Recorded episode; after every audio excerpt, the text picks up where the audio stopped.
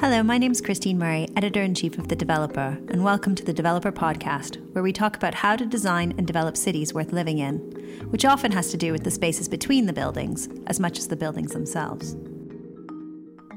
In this podcast, I speak to Roger Madelin, head of Canada Water for British Land. Roger was the CEO of Argent for 15 years, and over his career has been responsible for envisioning and transforming major cities, including Birmingham's Brindley Place and most famously London's King's Cross redevelopment. He is now set to transform a huge piece of Zone 2 London in Southwark.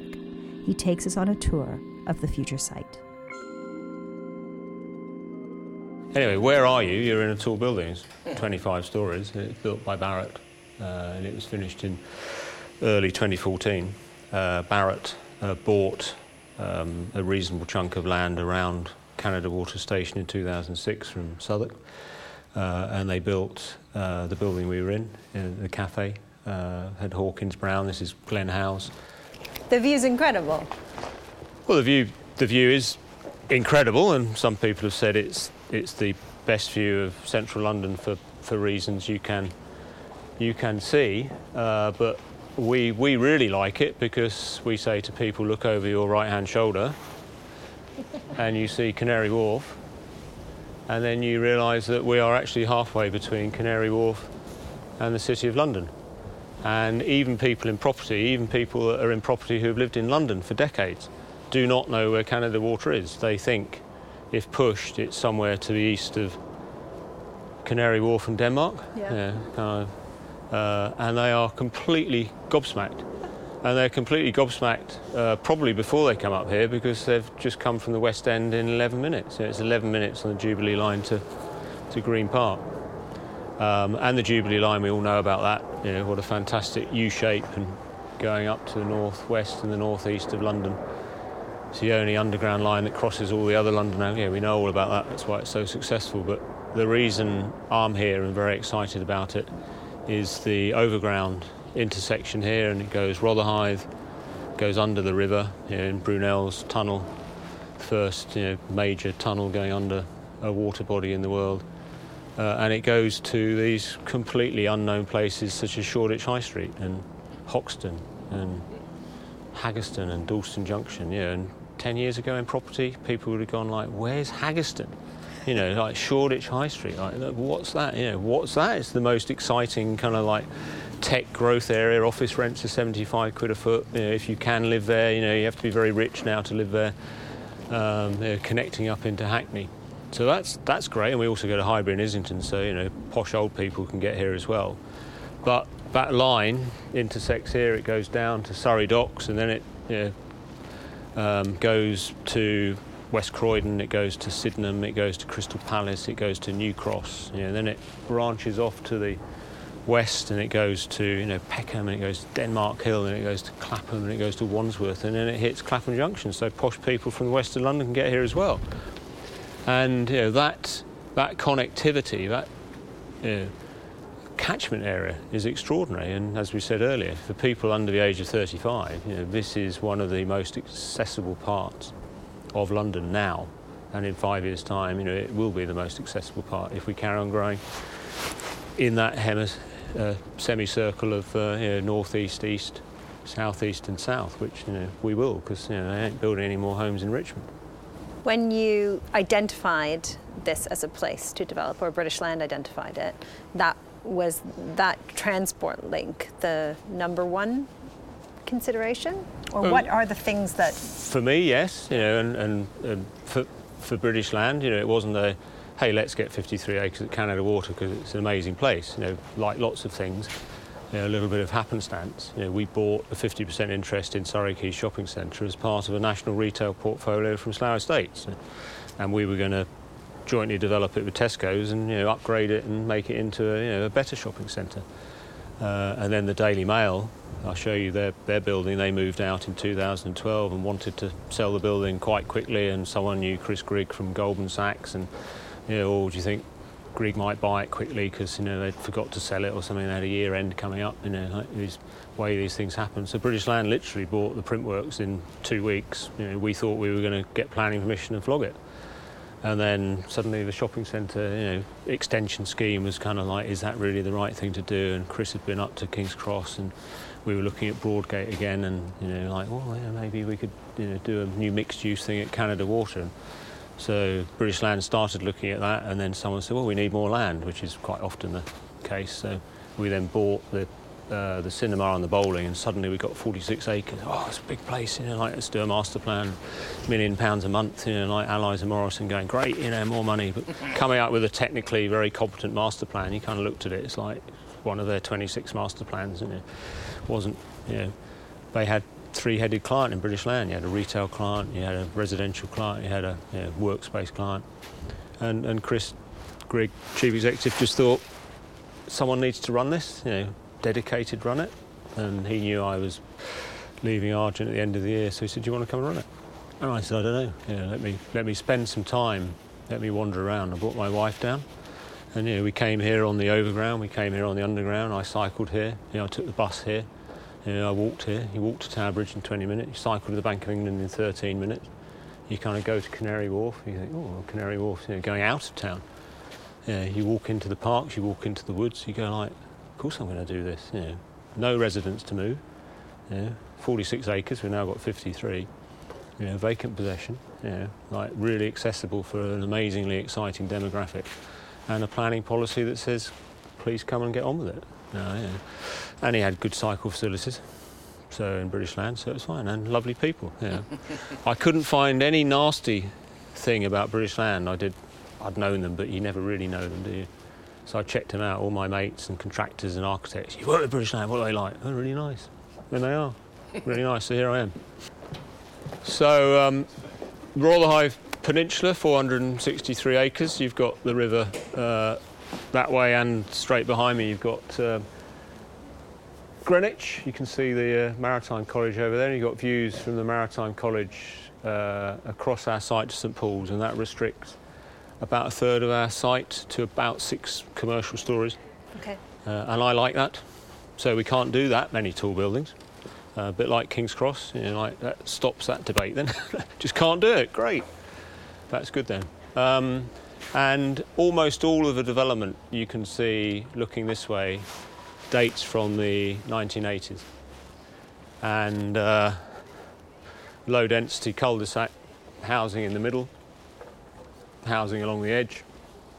Uh, a lot of people started to live here, so you got the schools, you got Bacon's Academy, which was the first uh, academy to be built. This Britain. one with the red. the one with the big metal roof, know, Uh huh. Yes. the um, that's Bacon's Academy.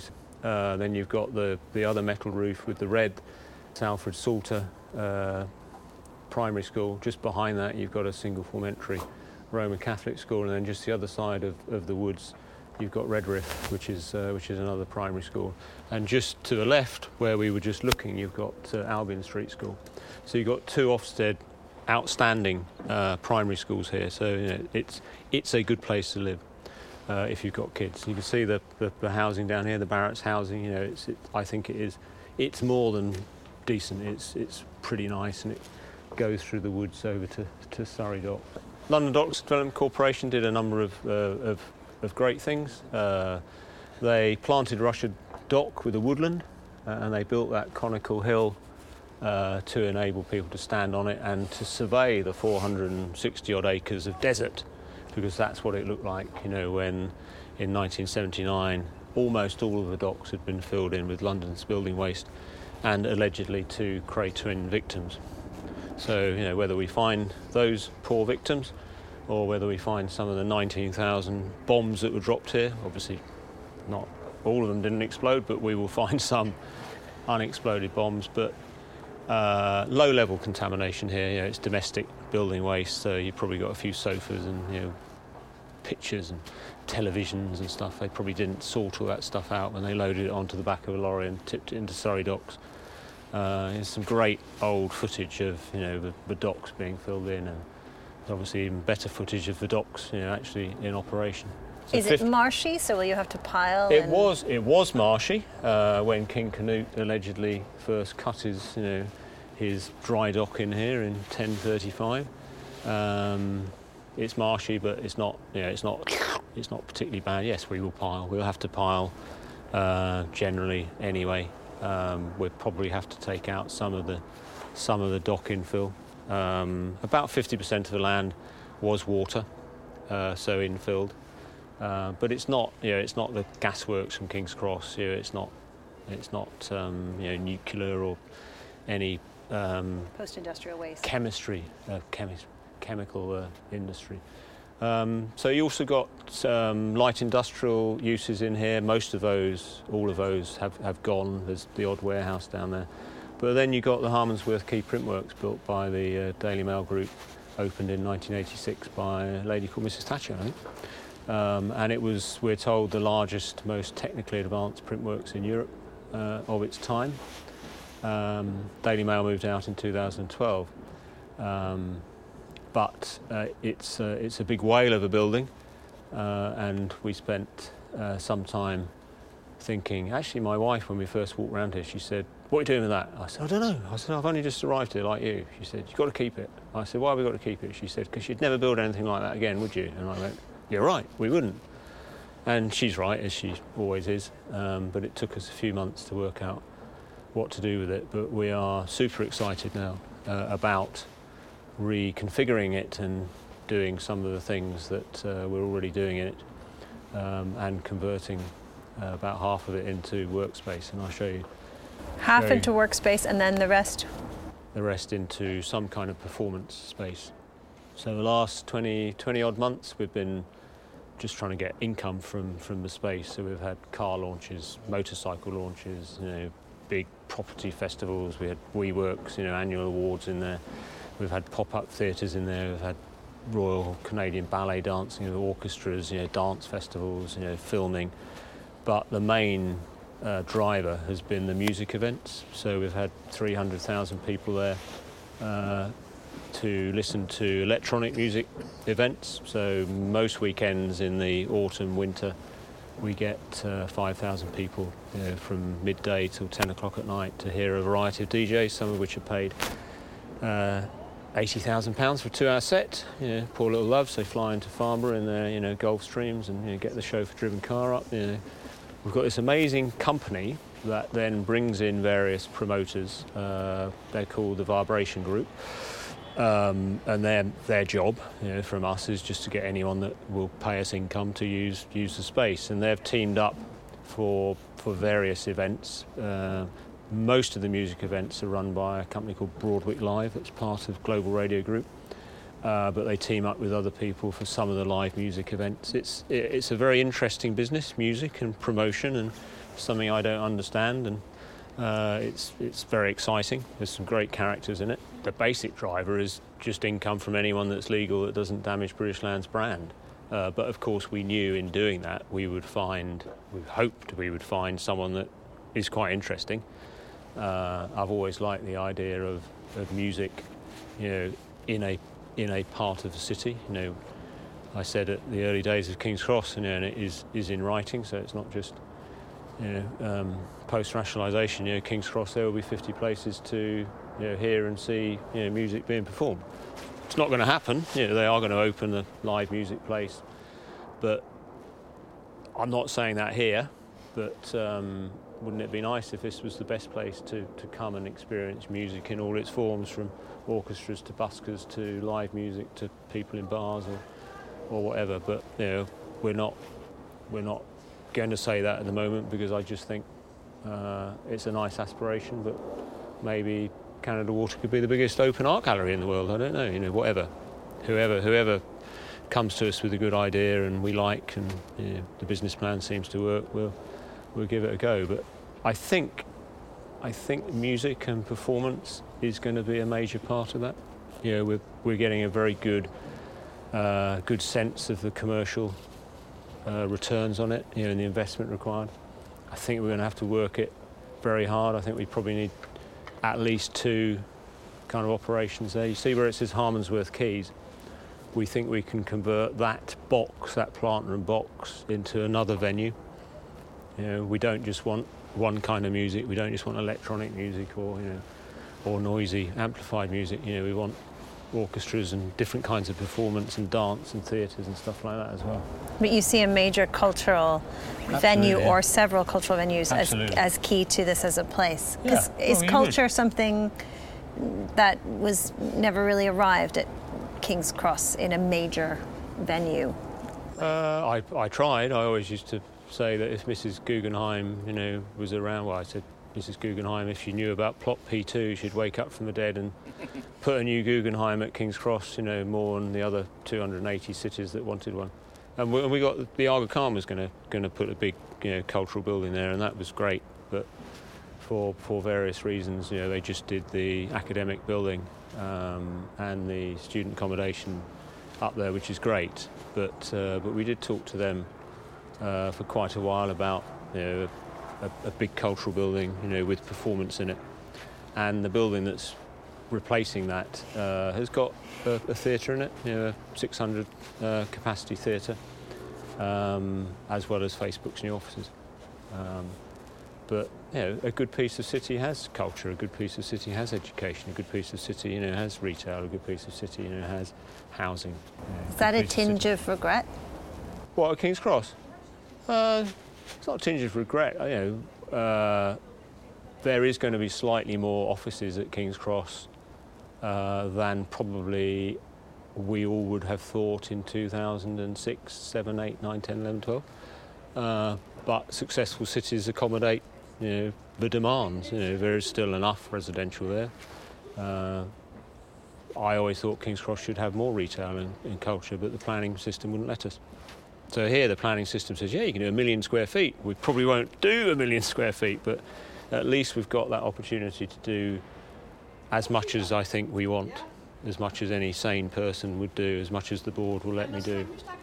And of course, you know, people like WeWork are now going, oh, if we've got these thousands of people working, you know, they kind of like other stuff, you know, whether you call it retail or culture or F&B. People like to get out of their office, you know, not the people you talk to, obviously, they don't want to go too far, but, but you know, Do you have a market?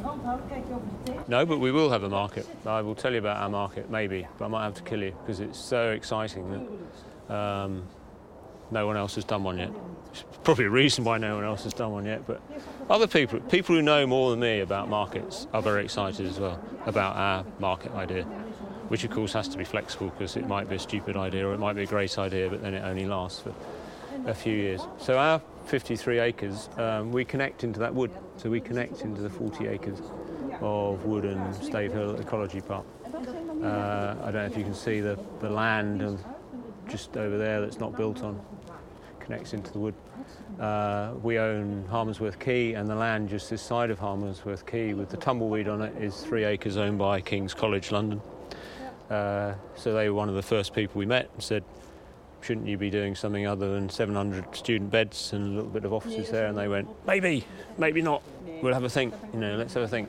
Anyway, they're still thinking, but they'll probably do with 700 student beds, and that will be fine. Um, but we've been talking to uh, a number of higher education uh, institutions. Uh, some of them involve King's College, some of them don't, uh, and we are determined to to embed uh, one of those here as soon as we possibly can. Hopefully, I will get a phone call today that hopefully says, you know, we have made traction with with one that's very exciting. If not, yeah, I've got. So a campus or an outpost or uh, some kind Um, of an institute? More than an outpost. More than an outpost. Central, central, you know, central world facility. Uh, because it's a very good place to get to if you're a student or a lecturer or a visitor or a you know, industry partner or, or whatever. So yeah, so we own Harmsworth Quay, we own the land that connects into the woods, and if you have a look this way, uh, you'll see the dock, which now goes into the 500-year lease. So we get the dock and the piazza next to Piers Gough Library as part of the management agreement. We could raise the water level of the dock back up a metre and a half. It's been leaking slowly for a while. We enhance the wetlands. Uh, we work with London Wildlife Wildlife Trust, and we put a new boardwalk halfway across, you know, through the wetlands like Woodberry Down. So if you arrive at work, you know, having seen a kingfisher, you know, as you're walking through the wetlands and you're a miserable git, you just turn around and go home. Uh, you go back to the Pret a Manger. We give you a map, so here is your Pret a Manger. This is how you find it. Um, and then the, the character of the boardwalk changes, and then it arrives roughly where the range sign is, and then we're working on a on a new kind of what are we calling stuff? so yeah, yeah. workplace and stuff and leisure and uh, market. We've got a big market hall in there. Tell me about the market. Well, we want to create a, a big adaptable volume that is joyous just to walk in. You know, I think some of the best markets in the world, you walk in and you go, wow, you know, what a nice space.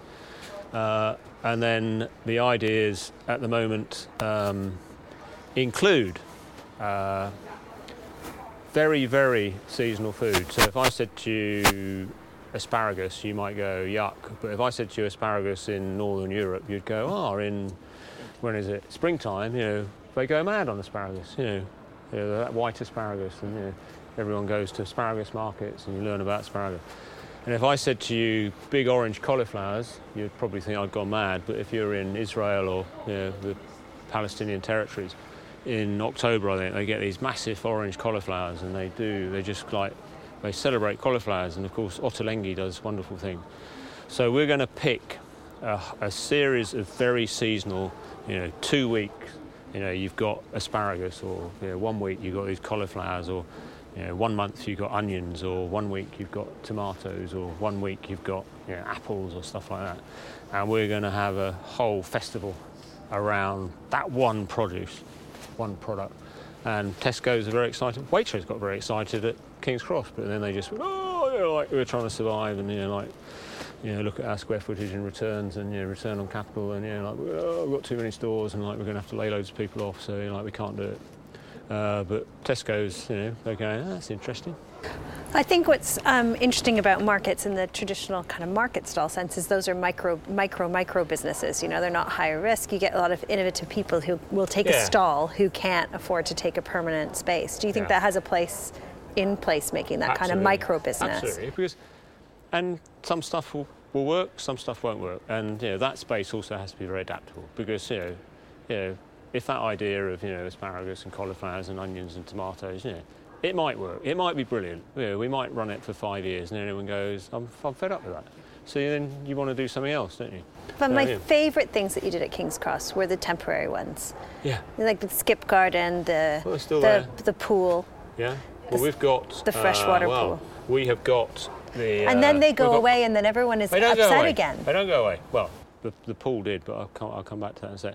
We've got uh, Jane Riddiford from Global Generation here. Uh, she's doing the paper garden. So she has taken you know, everything that was great about the skip gardens and she has arrived here and she is going to take that somewhere else. And she's the lady working with the time and talents, the, the old people. Uh, I can't remember how many you know, kids she's got working you know, on her program. Um, if she's if she's there, we we pop in and have a look. Um, so yeah, no, she's here embedded. Uh, the pond at, King's Cross, you know, we always knew that was going to be a problem when we got rid of it. But it it was although you couldn't book, you know, uh, more than two weeks in advance, was it or something? You know, you got the same people phoning up on the Monday morning. You got the same crew of you know like 25 people. You go, oh, I swim every Monday here, and I phone up. And it was quite exclusive. You know, it was a limited number. You could only put so many people in there because the Brits don't wash properly anyway. So you know, you had to worry about the not putting chemicals in it, you know, and how you know, many people could go in the pool and stuff like that. Um, so, um, and we knew that that group, you know, who loved it, were going to go mad when we got rid of it. So, uh, but anyway, it was But it, it wasn't for everyone. it was good for a while and it looked wonderful. And um, so, yeah, we've we've got some plans here. We've got some plans here. Do you? So two But things I was at people. Reading Lido last week, just having a look. Go and have a look. Reading Lido, yeah. Go and have a look. It's the guys that did the one in Bristol. It's the it's the Victorian one that was derelict in Bristol, and he turned it into. He refurbished it. And So you want to do a Lido? um, going like that, like Reading or you know, quite small. It's basically a restaurant. It has to make money from the restaurant. It has to make money from the spa, and then you can have it open. But open swimming is wonderful. So uh, I've had two things people have been saying to me. One is a place for everyone is a place for no one, and the other one. Who said that? A place for everyone is a place for no one. it was a it was a statement against generic city making. But then, and the other thing that was said to me was that if you make a place for some people, then it's obviously not going to be for other people. You can't win, can you? No. You can't win. So which one is it? Yes, both of the above. Because you know, a place for everyone. You know, you can always find a place that you know is just for you, can't you? I tend to find the place in the sunshine. You know, that you know I can actually get enough light to read because you know, my eyesight's failing and it's warm enough, and you can watch the world going past, and you're not you know, polluted by those metal box things with four wheels chucking out poisonous fumes. You know, that's my place. So is that a place for everyone? But I get there first. No, sit there. um, I, here's King's yeah, take King's Cross, Granary Square on a sunny day. The chairman said to me, 2012, you know, thousands of kids there, weren't there? He said, "Isn't this getting a bit? Isn't this getting a bit?" I can't remember his words. He said, "Isn't this getting a bit too much? What are you going to do about it?" And I said, "Put more deck chairs out."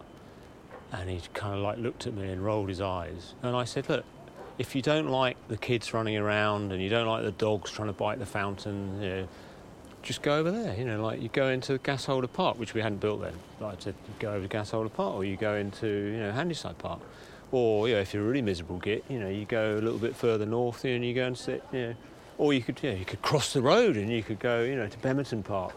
You know, like it's for everyone, but you know you can find your own place, and I think that's that's the key. You've got to make these places where everyone feels welcome, but then everyone can be their own person in their own place. You know, you don't all you don't all get funneled through Westfield.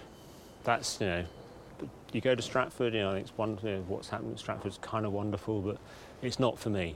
You know, to kind of get anywhere in Stratford, you go through Westfield. Now, you know, some people like Westfield, and you know, maybe I do sometimes. I haven't found what that time is yet. But, some of know. the teenagers do. Some of the teenagers do. It's warm and dry, and it's you know, social meeting place and stuff like that. But I wouldn't want to walk through there every day going to work. Um, but I think it's great that Westfields are there. Um, great for London, yeah, and great for thousands and thousands of people that, that use them and like them. Um, so I think, yeah, both of what you said you know, is, uh, is, is the answer. Um, have you been in the Printworks? No. No. Oh, come on, we need to walk. Who that? Uh, sorry, yeah. This this this site here is uh, owned by Notting Hill Housing, and they've got uh, the Sellar Group Development Managing. Uh, this is just coming up for completion. It's 234 apartments for market rent. Uh, it's designed by Macreanor and Lavington. It's got 100,000 square foot of stuff, formerly known as retail, on the ground and first floor by Decathlon. It's the largest sports goods shop in Britain, and it's very successful. So retail isn't dead. You know, you could buy your blow up your blow up canoe online, but people don't know they want a blow up canoe, so they go in there and they come out with a blow up canoe and you go, Did you really want to buy that? They go, No, but you know, it's only 60 quid and it's fantastic. The kids are going to be. So they like, they like having a shop, they like having something that people can go in. They have a great online business as well. Um, and they own the, the warehouse on the water, and that's, they've got a David Chipperfield permission for um, a 42 story tower uh, and some other lower level residential on that plot, and then they also own the plot with the blue roof lights, the warehouse over there, which is Hawker House, which is calling to the Times restaurant critic the best restaurant in Britain. You went around it the other day, actually. Yes, yeah, it does nice food. It's kind of permanent street food. Uh, it's very good. Open on a Friday and Saturday night, and that's where the um, the more affordable housing element for you know their planning permission would come with that uh, with with that scheme. Uh, so we've got Notting Hill and Sellar here, and then we've got Kings, and then we've got our 53 acres. So we're working very closely with those guys. So if you add that land, and then you add the 120 acres of Greenland Dock, which we connect into through that uh, pink listed uh, bascule bridge over there. Can you just see that? Mm-hmm. Yeah. So we connect into 24 acres of the dock over there. And if you come up to the other corner, so before you look down at the largest surface car park in, uh, in London, have a look at the all-weather athletics track shining, have a look at the football pitches that you know, were cricket pitches, and in the trees you might just see the boating lake, uh, which used to be a Lido uh, area, and then you've got tennis courts and a bandstand, and you know, then it goes over Jamaica Road, uh, and then it turns into Kingstairs Garden. But you've got 64 acres of Southwark Park there, which is absolutely wonderful. Now, we don't connect absolutely directly into it, but we own land uh, and the old Rotherhithe police station that will enable us to have a really decent connection down to Lower Road, across Lower Road, and then that's the main route into Southwark Park. So you can do your 5k circuit around the park into our land. You can do your Faro Uno Passeggiata through our land. You know, stay in our land, obviously, you know, spend all your money and all those things that we hope you do, or just add to the safety and security and just be there and you know, make other people want to go there because you're there. All the all the things that we want people in our developments and public realm to do. You could go over to Greenland Dock under the bridge. You could walk along the dock, and then you join Russia Dock Woodlands. You go through the woods, and then you come into our land there. And it's just I don't know any other part of city where you can kind of develop uh, and connect into that kind of green and blue space. And how are you engaging with the residents around here? Are, and how are they how are they reacting? Uh, You said nobody has to be moved. No, which is good. Um, and uh, we've had four years of consultation. About 10,000 people have actually physically been to the consultation events. Generally, in every topic, there is a majority in favour of know, the, the mix of uses, even the quantum of uses, uh, the public realm, uh, the timing, the phasing, the designs. But the one that has got the least majority is what you can do about you know, Canada Water Station, you know, and the buses and the roads, and you know, they're all crap, they're all full, you, know, you can't do any development. But it's still slightly over 50% in favour, and people go, oh, actually, you know, if you get people coming out here, we can see how that will get better, and if you have other restaurants and cultural facilities here, you know, I don't always have to go and see my friends elsewhere in London, you know, they'll come here and see me, you know, there is, there is a general enthusiasm there's a there's a bit of scepticism. You know, are you really going to do it? You know, that good? You know, or British land? You know, okay, uh, you're British. We know where your office is. You know, okay, you've done oh, Broadgate, oh, Madelin's involved, King's Cross. You know. So there is a there is an element of we we kind of trust you, but until people see it, there's a little bit of scepticism. What is it Um, that they really want? They want you to sort out the infrastructure and the travel, but Yeah. anything else? Jobs? Uh, certainly, the estates around here um, are very keen on you know what's in it for our young people. You know, they're very passionate about teenagers and keeping them busy, and you know, very concerned about knife crime uh, and job opportunities and training. Uh, you've got the residents over there. You know, most of them are you know, private residents. You know, they kind of disruption, um, you know, just congestion. Uh, a lot of them, you know, have got cars. You know, like it's going to get worse. You know, but yeah, we kind of like the idea of better shopping, and we like the idea of better restaurants. But you know, what are you going to do about all the issues? You know, you go, well, those issues are London issues, and they're not going to be made worse in some instances by us, and they're not going to be made that much worse in some instances, and we're going to improve the station and stuff like that. Um, and then you've got some of the people in, uh, in in and around that area. Again, a lot of private uh, residences. You know, how are you going to deal with the primary school kids? You know, we're going to put another form entry on there. Well, how's that going to work? It it is more um, nitty gritty concerns as opposed to you know, doubling the population of Rotherhithe. You know, even the the, uh, the ecology people say, well, that's fine, but you need to manage it. You know, you, you need to make sure that you know all of these people coming into the area don't suddenly you know want to wander through the ecological side of it. You know, so you need to you know, inform. You need to improve the paths. You need to improve the lighting. So I think there is a there is a general yes, it's good. Uh, it could be really good, but you know, the jury's kind of out a bit. You know, we need these checks and balances, which is a sort of healthy approach. And it's I quite sparsely populated Everyone's for friendly London. to me. You know, some of the communities don't like each other so much. You know, um, but you know, because they are quite distinct communities. Uh, you know, there's the usual kind of politics and characters and stuff like that. So, but you know, we're- we're kind of least hated, I guess, For now. for now. Yeah, for now. Yeah, ev- ev- everyone's friendly if you, you make the effort to listen. People, uh, people are warm. They make nice tea and stuff like that. Yeah. Everyone offers me a cup of tea when I go around, which is always a good start, isn't it?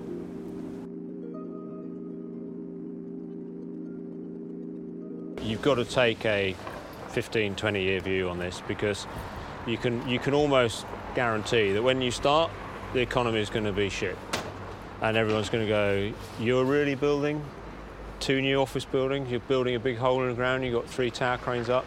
No one's going to take them? You know, like the economy's crap." And you go, "Yeah, but." Look at the economic cycles, and they go, "No, this is different. You know, it's just going to be crap forever." and you go, well, probably it's going to be all right in two or three or four years' time, and it takes two or three years to build the thing, and don't worry, it'll be all right. And, and saying don't worry, you know, depends on your finance, and if you if you can take that long-term view, I think we'll be all right. You know, if, you analyse developments over two or three cycles, you know, generally, if if you've got the right kind of money and you invest in the right kind of things, they generally do all right. But you get the timing wrong, you invest too much money at the wrong time, you know, big developments have gone bust. You know, King's Cross, the developers went bust. Silvertown Quays, they're on the third developer. You know, Earl's Court's having challenges at the moment, isn't it? Uh, Brindley Place in Birmingham, developer went bust. You know, most most big develop Canary Wharf went bust. You know, do you want to do you want to invest in a big development? Do you want to put your life savings in it? Well, you you've invested here. Uh, I've invested here. Yeah, I invested in King's Cross. Yeah, but yeah, uh, and it was a bit scary. It will. Um, I know. History says it will probably get a bit scary here at some point, but history also says it will be all right if you're in for the long term. If you invest in quality, you put the public realm in. You know, people are, still going to want to live. Is London's population really going to reduce back quickly? You know, I think some of the some of the scenarios say the population will if it hasn't already slowed down its growth some scenarios say London's population will start reducing but most of them say London's population will carry on just the, the rate of growth will slow down um, you know, we can't believe Brexit will be so kind of xenophobic and anti uh, you know, intelligent, bright young people here wanting to come over here that it will it will kind of kill the golden goose. Can't be that stupid Brexit, can it? But you know, it might be. Late spring, we can start some of the infrastructure. Um, you know, start the buildings properly. You know, late summer next year, and if if you know, British Land, you know, if the economy, if, if we just go, let's just carry on as fast as we can. You know, we, we could physically do this in 12 years. Tell me Uh, where you're taking us. It's gotten very quiet. We, we couldn't do it quicker than that, logistically, um, you know, and keeping a lot of the shopping here and the cinema and the bowling and stuff here. You know. can't do it faster than 15, 12. 12 years. 12 is the fastest we could physically go. Now, it, it would be wonderful you know, if, if, if, uh, if we did it in that kind of time scale. King's Cross, we always said, was, would take 15 if we did it as fast as we could. It's, it's probably going to take 20. Started off a little bit slow for obvious reasons. It's slowed down a bit uh, and now it's speeding up again. So we, um, this is the dock office, uh, that's listed.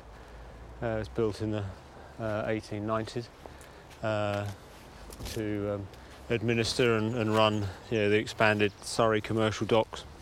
Uh, that building was the first building to hit in the Blitz, uh, September 7th, Saturday afternoon, 1940. My mum's best friend was in the basement of a school, the other side of the park. She said it was absolutely horrendous. She spent seven months every night sleeping in the basement. She's got terrible claustrophobia now.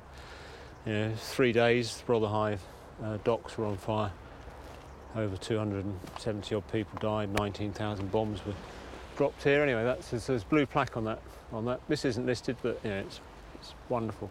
So we're going to to lower the, the land here and and there, back down to the, the road level. This was raised up when they dug out Canada Dock, and we're going to create the first major new public space here. And this is going to connect across uh, Surrey Quays Road, here, and, and that could open up through into uh, Albion Street, you know, and form part of the connection to the to the river. Is this your Granary Square? This isn't the Granary Square. No, this is this is going to be Dock Office Square. So it's going to be very different. You know, hopefully it'll be uh, it'll be much greener and quieter. But you can see it faces south. So this, if you moved into this office building, uh, you're going to have big arguments you know, moving in here because there's three six-story uh, warehouse buildings connected. Uh, and this side obviously faces south onto this lovely square, and you're going to have a, a restaurant you know, opening out. Uh, so you might want to be on this side, but you might want to look out over the dock, you know, and all the lovely wetlands and you know, all the wildlife there, or you might want to you know, look out across the river and Tower Bridge, or you might want to look at the building next door, which is a wonderful building next door. Prob- probably not. You probably want one of the other three. And then there's a 35-story tower, residential tower embedded uh, in the in the far corner over there. Um, so we're going to build this spec first phase. Get digging this time next year. Big tower crane up, probably two tower cranes up. Big hole in the ground. Uh, finished end of 2022. And the second building, uh, the building that you'll you know, be dying to look at if you sit on this side of it, uh, is 180,000 square feet of offices above a new 60,000 square foot health and leisure centre for Southwark. Uh, so we relocate the petrol filling station for Tesco's over the other side. We dig back down, we build the swimming pool, two swimming pools you know, over there. Then we build the big sports hall, and then we build the offices above it. And who are your architects? Uh, this is Allies Morrison, uh, and the one next door is annoyingly Allies Morrison because we asked them to do a, uh, a little kind of constraints brief, you know, to prepare a brief to go to two or three architects. You have a little competition, and the director at Allies Morrison, Paul Eaton, uh, took it as a little competition for him and his team. And He did it over the weekend, and he came in uh, and he said, "Here's the constraints stuff you've asked me for, and, and here's a building." And we went, "Wow, it's great. Who's done that?" And he went, "I did it." And went, "Damn, it's really good."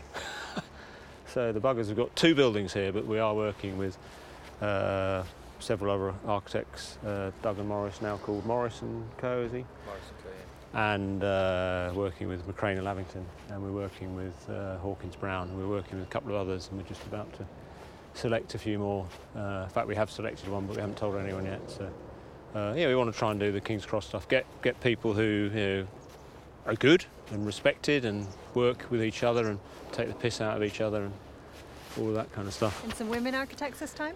Funny you should say that. I've got uh, I've got three emails from lady architects, and I have promised all of them that we will give them a chance. But we're we're not going to do an, an all-women shortlist. But we've got you know you've got uh, Barbara Weiss and Cany Ash, and you know, you've got Deb- Deborah Saunt, and you know, you've got you know there are some great great architects out there. So you know we will uh, have a, a series of limited design competitions or charrettes and stuff like that. And so. Um, So we're in a car park. you're not in a car park, you're in the largest surface car park in London. Um, and then you'll come into this you know, new building here, which we're um, few, few sketch designs, haven't got any uh, anything to, um, to, to go public yet because it's very much work in progress, but you'll be able to walk through it. A big market hall in there, you know, we'll have opportunities, you know, for retail and leisure and stuff. Uh, and then we'll have workspace, and then we'll have a residential tower, which might be hotel, might be residential, going through all the analysis at the moment. And that will take you into the new retail workspace urban centre, uh, where we will be able to have lots of retail on the ground floor, a little bit like Shad Thamesy. Uh, but the upper floor uses are going to be the main driver know, commercially, so making that great workspace or great hotels or great higher education but then allowing adaptable spaces at the ground floors for galleries or shops or restaurants. Um, and we can uh, we can do this in phases. We can uh, we can literally slice off this end down to where it says Surrey Quays, and we can press ahead with this you know, first element of the I guess the, the main urban centre. And then we've got the high street. The new high street will come from the existing junction down here and join up with the with the junction on the far side. So I, I think that will be the first new high street for over 150 years as well. Uh, and if you ask people around here, you say, you know, retail's dying, high streets are dead, you know, this developer wants to do a new high street, are they mad? And they go, no, we really like high streets. You know, if you, you know, the high street is not too long. You know, it's properly managed, it's properly choreographed. You know, you've got other reasons to go there other than shops. So you've got the pharmacist. You know, you've got the hairdressers. You might have the doctor. You might have the gallery. You might have some education thing there. You might have you know some other visitor attraction. You've got spaces to escape from it. You know, so it's a city for everyone. But you know, I've got my own space or I've got my own meeting place. You've got little places for the teenagers to kind of get away from all. The, there is some cover. It rains 115 days a year in London, um, which you know, we have collective amnesia about the weather sometimes, don't we? Is it, a, is it a pedestrianised high street or does it cars? It will be mainly pedestrian. The, the, the, high street will have some vehicles in it, it will have taxis, it will have some bus routes. Uh, we're, we're pretty relaxed. We're discussing with Southwark and Transport for London whether it does have some more vehicles, uh, but certainly if it does have general traffic, which we'd rather it didn't, you know, we'd like that to be restricted in speed. Uh, but we we can stop general traffic. You know, there are techniques of doing it. Be a, be a, an adopted street, but um, there are some legal issues going through at the moment as to whether Southwark or TfL want that. But we certainly don't want it to be heavily trafficked at all, uh, and it will have wide pavements. Um, and it will have lots of trees and lots of places to sit and public toilets and all those kind of things and connections into the into the other kind of cuts area as we're as we're calling it and then you'll be able to walk through and go off into the printworks area and the three and a half acre new park over there. Roger Madelin takes me to the noisy Canada Water Cafe, which he appears to use as his site office. We continue our conversation over the din of what is obviously already a neighbourhood hotspot. I've learned that uh, there are some great things out there that have been around for thousands of years, hundreds of years, or just the past few years, and you should keep looking. Uh, we are not the only people that you know are thinking about some of these challenges, and other people have not only thought but they have done things that are good. So never stop looking and learning. Doesn't mean you spend your whole life looking around the the world, it's always much better to look more locally because you know, every country has its you know, own societies and legal structures and operations. But know, never stop learning, never stop listening and talking. These projects are always a dialogue. They have to be a dialogue. You know, that's that's how things happen in the UK. Uh, and the more you can create an intelligent, informed, trusting dialogue the more likely you are to come up with the best solutions and the more likely you are to be able to deliver the best solutions. And I really learnt that in Birmingham and Manchester, where both those cities would almost greet you at the train station and say, How can we help? You know, they were just really willing. The planning system really works up there. And in London, it's, it's a little bit more challenging, but there are really good characters out there, you know, whether they were you know, the guys at Camden, you know, the politicians at Camden or the GLA or the Transport for London. You know, these are professional people who, who are passionate about being in the built environment, and if you can get them around the table and feel they're part of the great privilege you've got, you're going to come up with a better answer. It's going to be more fun as well. You know, people are fun, uh, and uh, I came into Southwark.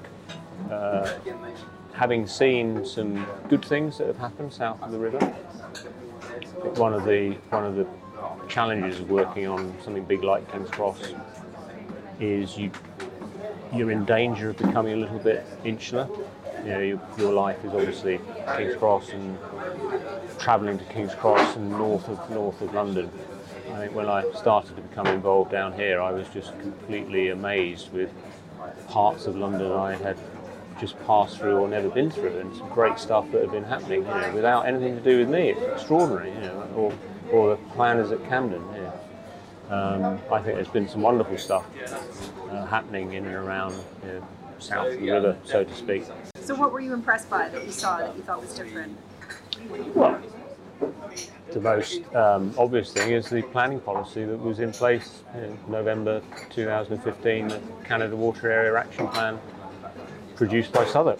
You know, I read it because I didn't want to get involved in a project that was going to be a, you know, a huge battle from a policy point of view, you know, because a that takes time, and two, you know, you might not win. You know. what you want to do might be not what others others want to do. Um, and I read Canada Water Action Plan, and it you know, genuinely is, I think, one of the best planning policies I have seen. Here. It's kind of visionary. It says, you know, here is uh, a lot of land uh, around Canada Water Station. Uh, it was almost entirely built you know, in the 80s and early 90s before the Jubilee line came, before the uh, London Overground was upgraded. Um, and it's suburbia, and we think it should now be urban. We think it should now be you know, a new urban centre, a new town centre. Uh, and by suburban, you mean it was big car parks, industrial estates? Yeah. When when the docks closed and uh, you know, filled in, and London Docks Development Corporation took control of, of Rotherhithe Peninsula, or one Southwark were very cheesed off about that politically, but um, you know, their mission was to just get economic activity. So they they put the infrastructure in and encouraged anything to happen. So you got low density cul-de-sac housing, which is much loved, but you know, it is unusual to see low density cul-de-sac housing. You got um, progressively more dense and slightly higher quality housing along the river's edge. Some of the first you know, housing, private housing along the river's edge. You, know, you look at it now and you think it's very low density and kind of medium quality, but again, it's you know, actually built quite well and, and, much loved. But you also got a lot of industrial uses. You've got the big print works. You know, you've got storage warehouses. You've got electrical, uh, you know, light manufacturing stuff, and then you've got the big uh, Surrey Quay shopping centre with the largest surface car park in Zone 2. You know, and it is just strange, you know, walking through 1400 space surface car park in Zone 2 when you're 11 minutes from Green Park, or you know, you're 13 minute cycle from the Bank of England. Right? You've got a car park that big, and there's 240 more spaces you know, next to the big cinema box that you would expect to see on a ring road on a city that, that isn't London. Um, but they're very successful. Surrey Shopping Centre gets 7.2 million customer visits a year. It's got Poundland and it's got Boots in it, and it's got you know, it's got Halifax Building Society and Starbucks and uh, you know, Holland and Barrett and H Samuel and you know, shops that people still want and still use. So we want to to build on what is here. We don't want to suddenly obliterate all of what is very well used and one presumes loved. Um, but we do want to make it urban, like the policy says, and that, in my definition, means bringing tens of thousands of people here every day to undertake commerce or education. And if you get 20, 30,000 people coming and going every day, different kinds of people here will encourage different cultural attractions, different retailers. You know, the existing retailers will probably change their offer slightly. Business hopefully will be better, um, and you you start to not need 1400 space surface car parks. One hope because most of those people will be coming here by public transport, you know, by the underground or, or the overground, or you know, bicycle or bus or, or walk or, or river bus. Um, and you know, that, that is a huge opportunity to create a new urban, a new town centre in in London.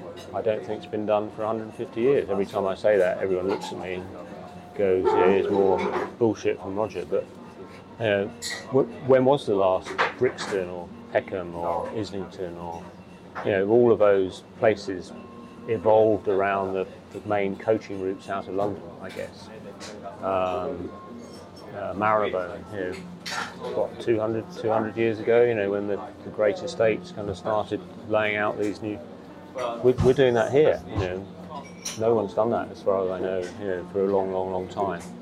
And if we do it well, uh, I think you know this could be a, a, a, real, a real exemplar. We hope, you know, of, of how to create new urban environments almost from scratch. So, can you talk me through the um, the vision of the place? So would it be retaining the shopping centre, or no? We're not. Uh, we're not retaining the shopping centre, but we we want to retain uh, while we go right the way through the development a significant amount of what the shopping centre offers Uh, and then we want to increase you know, the amount of retail and leisure and, and cultural facilities you know, as the place gets more people coming, coming and going every day and, and living here.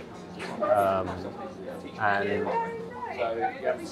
my my view of what makes great cities is, is not only you know, a great mix of uses, a great reason for, for people to want to want to be there, stay there, and, and visit there, but is the journeys between those those uses, know, just the joy of, of wandering and connecting. I know sometimes we don't think it is a joy wandering around London, but all of my favourite places in London you know, are where it is a pleasure going between the buildings, or it is easy, or you know you, you find the best cafe that you know has got the nicest view or the nicest place outside or the best lighting. Um, and when we when we travel around the world, the best places are where you can just go for that. Not aimless, but you know, just that serendipitous walk. You know, what's down there? Let's explore down there, and that and that joy of walking. You know, which the Europeans you know, call, you know, Italians call, you know, passeggiata.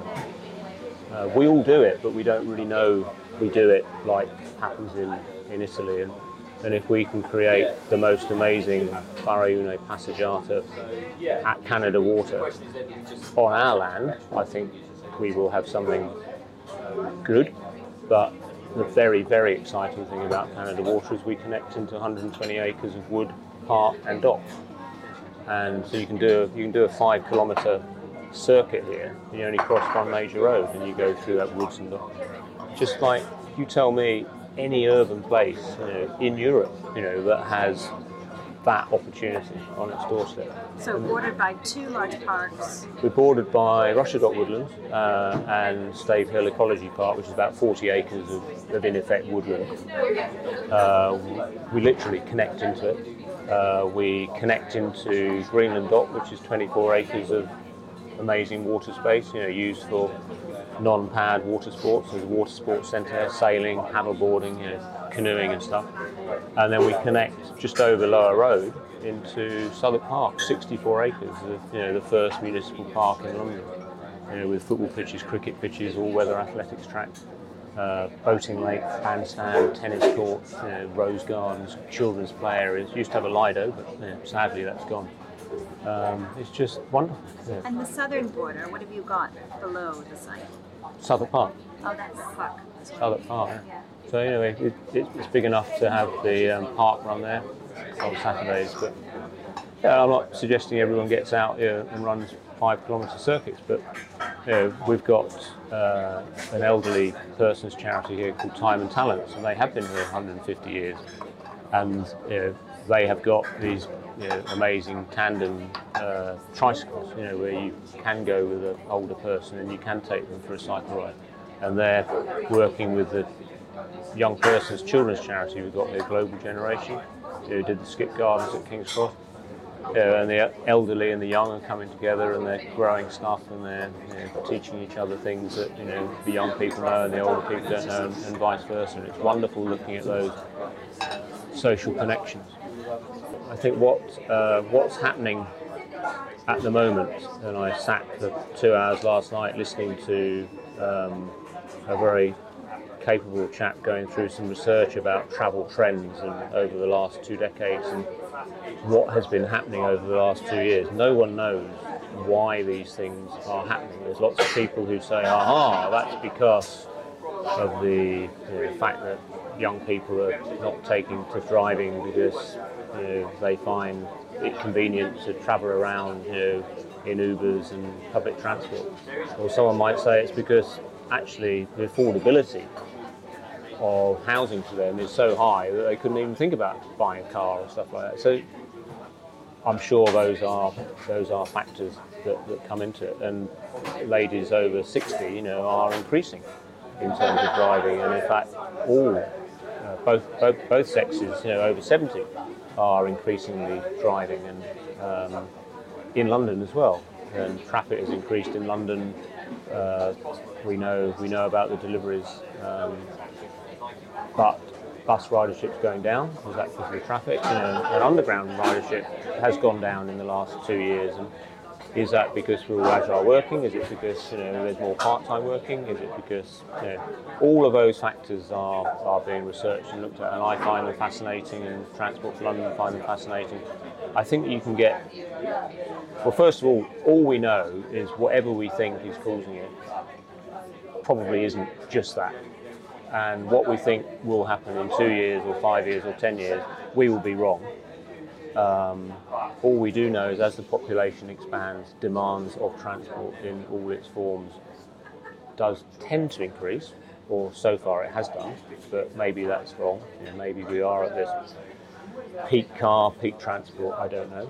Um, I think technology clearly in the last, probably the last two or three years, has genuinely started to change the way a lot of us work for the first time significantly for many, many, many decades. You know, when I can now work anywhere because technology is usable by an idiot like me, uh, and the whole security you know, systems and the way we go into our files, you know, that's been a very recent thing. Um, and a lot of employers are trying to encourage non-peak travel. A lot of employers are trying to encourage some working from other offices or, or it's not just working from home. Um, and all we can say is those changes are probably going to carry on. Now, what does it mean for Canada Water? What does it mean for the design here? Well, first of all, if you go into Canada Water Station during the peak 45 minutes, uh, you will find it horrendous because it's completely rammed. And so there is quite rightly concern from some of the people around here who go, we can't possibly do any more development here because like transport's full. When you look into why Canada Water Station is congested, 78% of those people never actually come out of the station. They transfer from the overground to the Jubilee line, and increasingly vice versa as Shoreditch and Hoxton and Dalston and Croydon and you know, New Cross and Crystal Palace and Peckham and places like that start to become you know, places where, where work is, is, is happening. So, yeah, the very glib answer is well, if we give them a reason to get off the station at Canada Water, you know, by building workspace, and like we solve interchange problem, which we kind of do. And then people say, oh, but they can't get on the train in the first place. Well, they can because they're already on the train, you know, getting on at Stanmore or whatever. But yeah, that, that is a bit glib. Um, but how Canada Water Station suddenly became really congested was not predicted. You know, the, the whole of the London Overground growth was not predicted anywhere near as, as high. In fact, Peter Hendy said to me, in recent history, the growth projections for the East London line, London Overground, in 2004 were, were laughed at as being too optimistic. You know, the passenger growth is never going to be like that. On, on know, we can't justify that investment anyway. They force the investment through, and the growth on the London Overground line has has exceeded any calculation by the most of any passenger growth forecast ever. And that's, that's got huge positive implications for Canada Water and, and for other parts of London. If you're under 35, more people can get to Canada Water on the Jubilee line and the Overground line than anywhere else in central London today in 45 minutes, other than Liverpool Street. That's driven by the affordability problem. It's driven by it's the only the only places we're building significant amounts of new homes, apartments, you know, is you know, northeast, east, east, southeast, and south, and they're all connected to Canada Water. So if you're if you're an employer and you want to employ anyone under the age of 35, they they find it easier to get here than Marble Arch or King's Cross. You know, those are facts that are now out there. So so developing workspace here will you know, change that interchange issue uh, and it will you know, be the driving force of making this you know, a much more urban commercial space.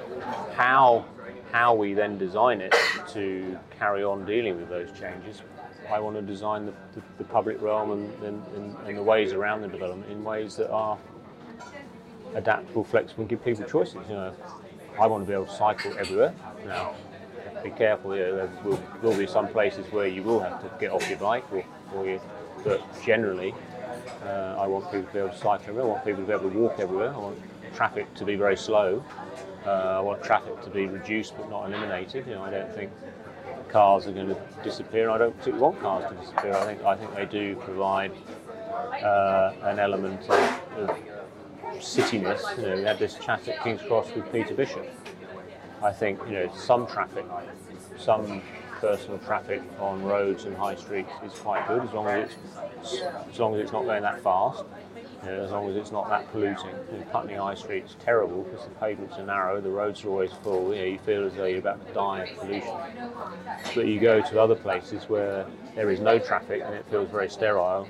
It's just getting that balance of the, the right pavement width, uh, you know, the right traffic speeds, you know, the right places to pull in, and also making the, the streets not through routes. You know, a lot of the traffic in lots of places in London is is not actually wanting to be there. It's just trying to get from somewhere the other side of it to the other side of it, isn't it? So we don't want traffic like that at Canada Water, but I'm certainly not anti. Hopefully there'll be electric cars. Hopefully they'll be slower, and hopefully there'll be fewer. But they're not all suddenly going to disappear. Everyone knows retail is changing, and again, like our discussion about transport and uh, how various modes are being used and changing, retail, the acceleration and the change of retail, you know, the last probably the last three years, you know, has has uh, ac- accelerated, isn't it? And I think that will carry on uh, for the foreseeable future. But what retailers, you know, restaurateurs as well, and cultural uh, users. People who who operate spaces in buildings where they want members of the public to wander in. Let's, you know, whether it's a gallery or cultural or music or selling something. People still want to walk in public realm and see stuff going on and, and wander in. I don't think that is going to change. But what retailers say to me, they say to British Land, you know, we've got a lot of retail around, is they want to put their operation, here, whether it's a cafe or a shop, in a, in a great place. What does, it, what does that mean? That great place means there are either lots of customers already there, so King's Cross and hopefully here, you know, you've got tens of thousands of people working above or next door or across the street. So they've got that captive audience to attract attract in. So what what are they going to attract them in with? Um, and when those people aren't there, you know, maybe on a Sunday morning, you know, have you created a great place that attracts people to come there for other reasons? Because it's just it's clean, it's safe. You can take your, your elderly relatives there, you can take your kids there. You know, it's just where do we go? You know, what are we going to do at the weekend? Let's go down to Canada Water because there's always something there's always something going on there. You know, there's always something interesting going on there. You know, everyone will like it, but like you know, happened at the South Bank. You know, you could watch the South Bank 15 years ago. Just suddenly, you know, like why are all these people coming to the South Bank? It was clean, it was safe. There's always something going on. King's Cross the same. We're going to try and do that at Canada Water. So, so we're going to have the the the people there working every day, and we're going to hopefully make an amazing public realm to have people coming here uh, when the people aren't working here. And then the, the businesses have got to say, you know, if I sell clothes, you know, why would someone want to come to my shop as opposed to buy online? Uh, are we going to have fashion shows here? Are we going to have you know, extra fittings? Are we going to have models there? Are we going to have films or events there? Are we going to start to use that space more than from 10 o'clock in the morning till 5 o'clock at night? You know, are we going to turn it into a restaurant in the evening? Uh, and I think the, the smarter retailers and the smarter landlords are not only thinking about the place, but they're also thinking about the product. They're thinking about how can that product that the landlord's offering or the retailer's using be used more than in the traditional, you know, eight hours a day way to get the most from it. You know, could could they co-occupy it with someone else? You know, could you could you use a, a shop, you know, for homework club in the evening? You know, just just a crazy idea. You know, could you could you sleep in the shops? You know, like you know, could you put homeless people in the shops? You know, some of these ideas, not at Canada Water or King's Cross, you know, are starting to be thought about. You know, where retail has been has been suffering. They then want a great product that is also very usable in terms of what they want to do in it, and then in six months' time they might want to do something else in it. So, so can that product adapt? You know, can they can they refit it you know, really quickly and very cost effectively? You know, can that product get serviced quickly? You know, if suddenly they want an articulated lorry, you know, because they're going to completely change the set for, something else. And they also want flexibility. They don't want to sign up for a 25-year deal, you know, paying you X amount. So that flexibility might say to the landlord, "We've got this great idea. Uh, we're not quite sure how great it is, but you know, we think it's great. And here's the business plan." The landlord might say, "Great, come in there for nothing, and we'll have 20% of you know how your great idea goes." Uh, and you know, the early occupiers at King's Cross, the, the restaurateurs, went in on zero rent, 8% of turnover. You know, we were confident. You know, they wanted a little bit of you know comfort that you know they weren't just going to sit there and have an empty restaurant and you know paying us rent. You know, they hit the turnover caps. You know, within three months of opening Caravan Restaurant. Um, and so, you know, sensible landlords are, are looking at the, the place, how they can make the place, you know, better, 24 hours, seven days a week. Uh, how they can make the product, you know, more adaptable, more cost-effective, you know, uh, more usable, uh, and um, how we can structure the deal financially to give uh, entrepreneurial, you know, amazingly in- innovative people, you know, whether they're selling clothes or you know, cauliflowers or you know, whether they're you know, selling art or you know, performance or culture or, you know, or whatever. Um, how we can help their businesses to succeed and pay us to build the bloody stuff in the first place and manage it and look after it. You know, it's that it's that relationship, that partnership, you know, that, that I also find very exciting. Sid, how do you choose? You want to get the retail in early, then you might give them an incentive to be here because it might be difficult in trading. How do you choose your retailers? Uh, I choose my retailers uh, if, if I like them and I like their ideas and you know, they want to work with us and be collaborative and share in success and you know uh, in in trade trade I will kind of like help them if things aren't very successful.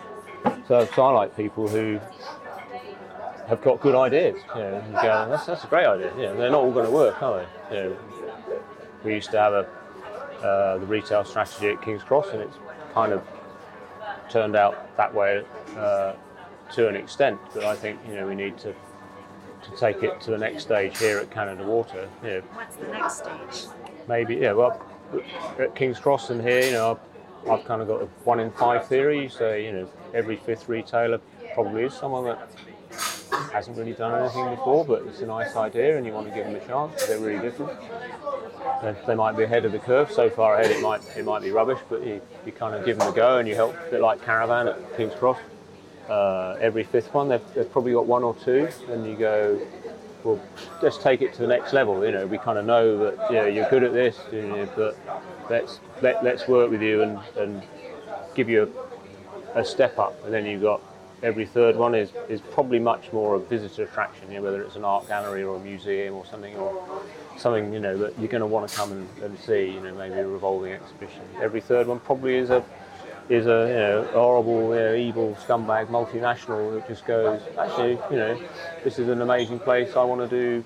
Maybe I want to do the same thing that I've done everywhere else. And, you know, you know, I do like going into Pret a Manger when I want a quick cappuccino and I want that croissant. You know. Uh, but maybe a bit like Paul Smith's done, some of the other people up at King's Cross, they go, yeah, but this is a different place. I'm going to do something a bit different. But it, it's still a, a you know a, a multinational or, or, or a national operator recognising it's it's it's an opportunity. Yeah, there are two high streets that don't quite connect to um, to our 53 acres here. You know, one of them is Lower Road, which is too trafficked, and you know there is a traffic proposal that you know hopefully will be implemented fairly soon, and we will connect into Lower Road, and we would we would love to work. Well, we are working closely with Southwark, but we would love to work more closely with Southwark, you know, and and really work with the existing retailers uh, in Lower Road and, and make that a real local high street connecting into our new high street.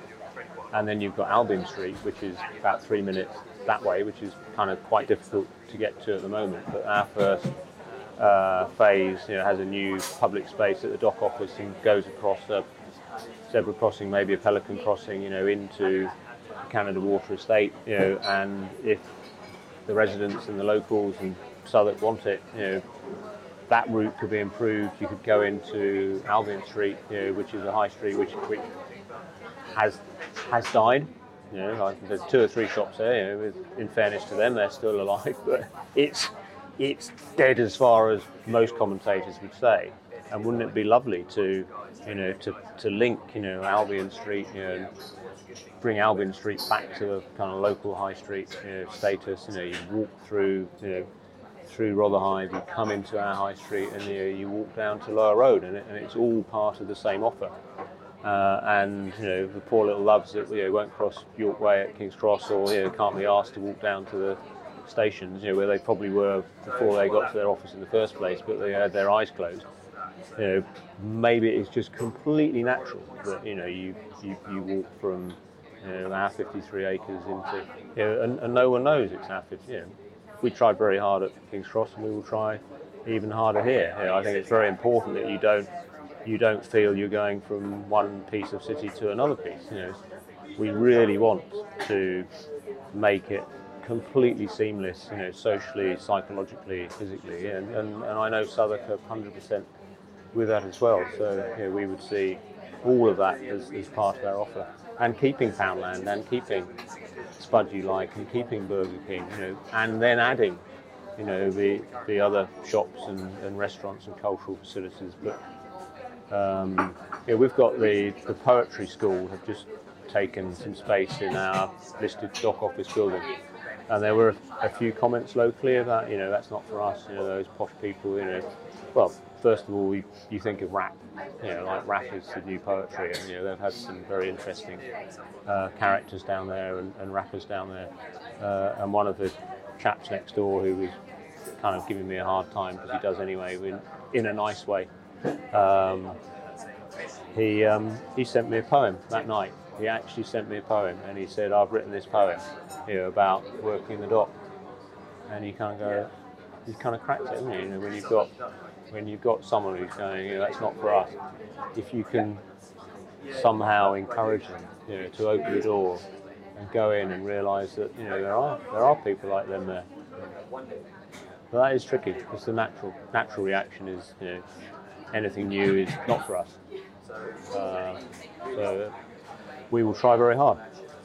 The trick is uh, kids um, don't have those issues. So if you have uh, education uh, embedded, know, like, the, the school at King's Cross is brilliant, uh, yeah, and some people don't really know the schools schools there. I think, you but it's quite difficult to constantly permeate kids throughout the, the public realm and get businesses involved in the in the school kids and the parents of the school kids, you know, to understand you know, what's what's around, uh, and the elderly. You know, the elderly. You know, you know, lots of research and it's a bit common sense. You know, the elderly have got a huge amount to offer.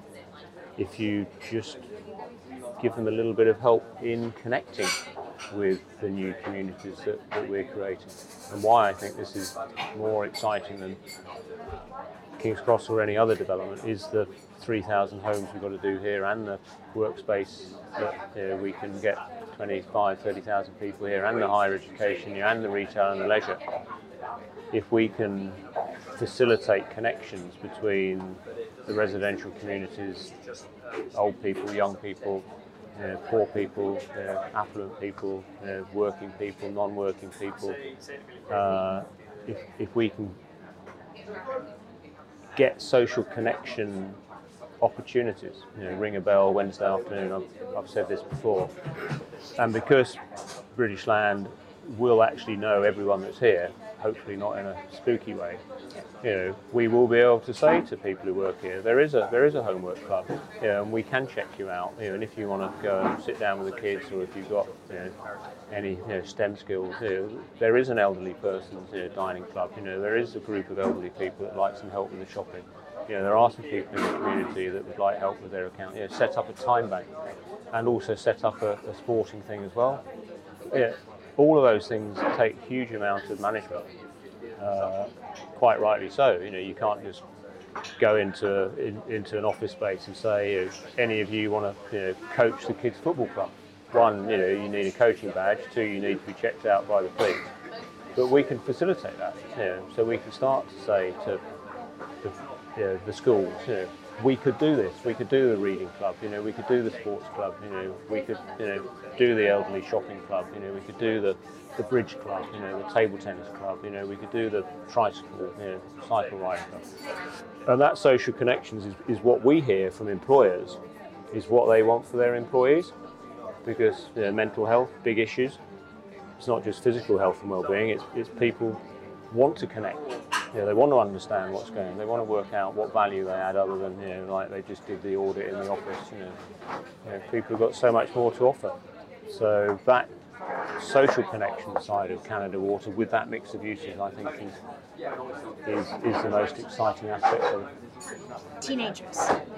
Teenagers uh, are, are, are always the, the, probably the most challenging. Yeah, and the, the knife crime issues at the moment, uh, in my view, not just my view, but some of the um, youth workers that I got to know around King's Cross and I still see, and some of them we're, we're getting to try and help us here. Uh, when they stopped the kind of Sure Start stuff, what, about 15 years ago, you know, when you used to identify uh, parents or you know, single parents, you know, who just about have a child, and you go, they probably need some support.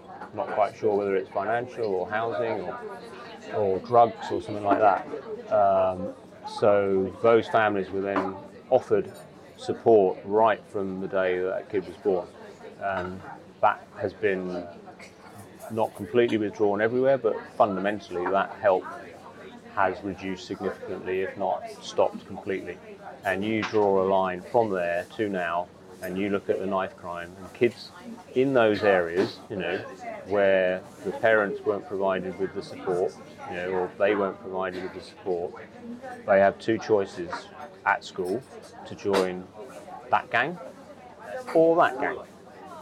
And they join one of those two gangs, and you know when you know they hear that knife crimes happen you know, in someone else's manor, it becomes a, well, you know, we're falling behind. You know, we're falling. So I'm not saying that is the only answer, but uh, getting in early, 15 years ago, 14 years ago, when we stop that social support, you can almost directly relate that to the growth in knife crime in London. Would more police on the street help? Probably not really. Um, you know, will more prison centres help?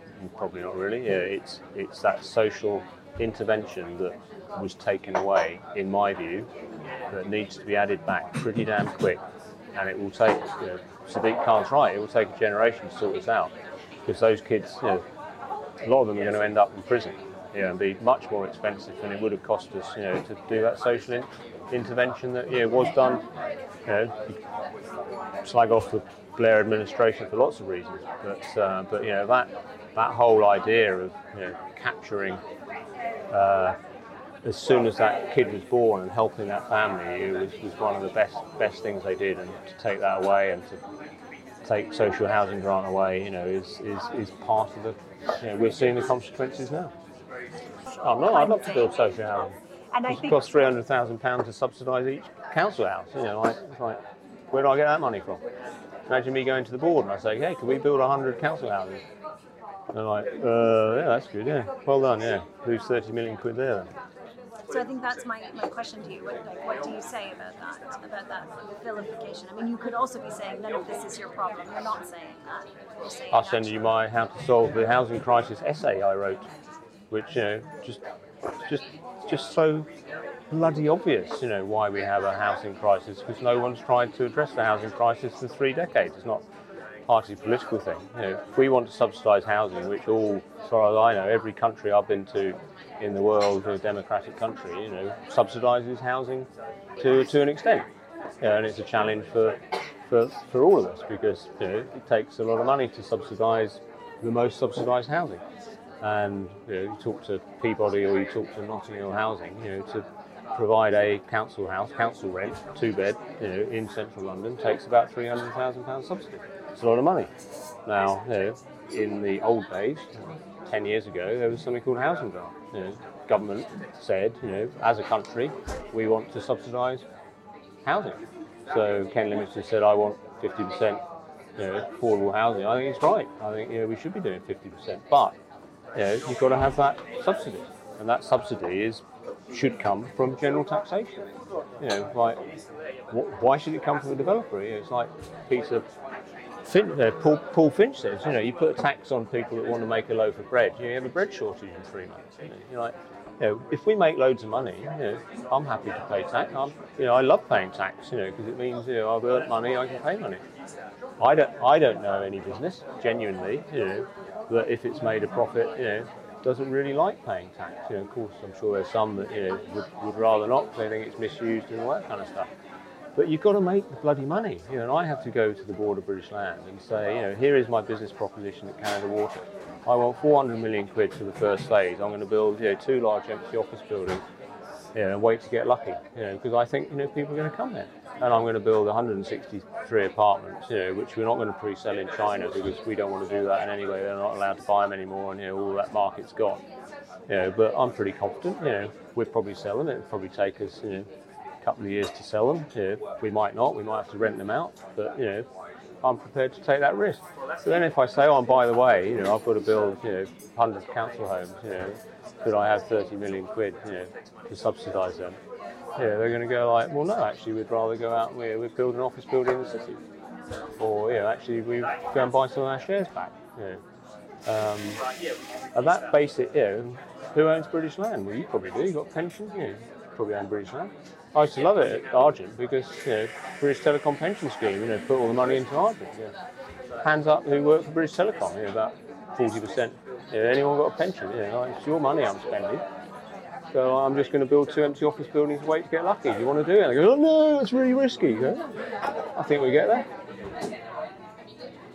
So yeah, if you want to do subsidised housing, it should come from general taxation.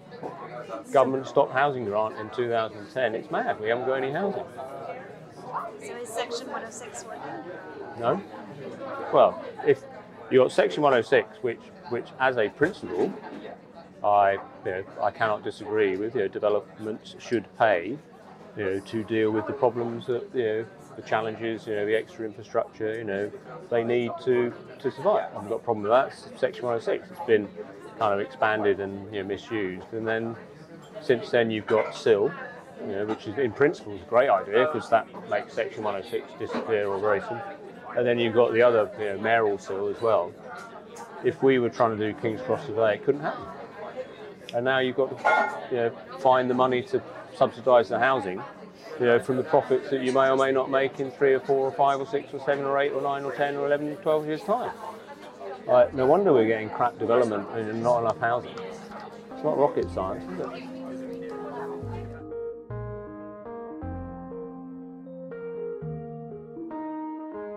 This podcast has been brought to you by The Developer, produced by Simon Mercer, with music by Fortet. I'm Christine Murray, and you can reach me on Twitter at, at TCMurray. For more podcasts, visit us at thedeveloper.live.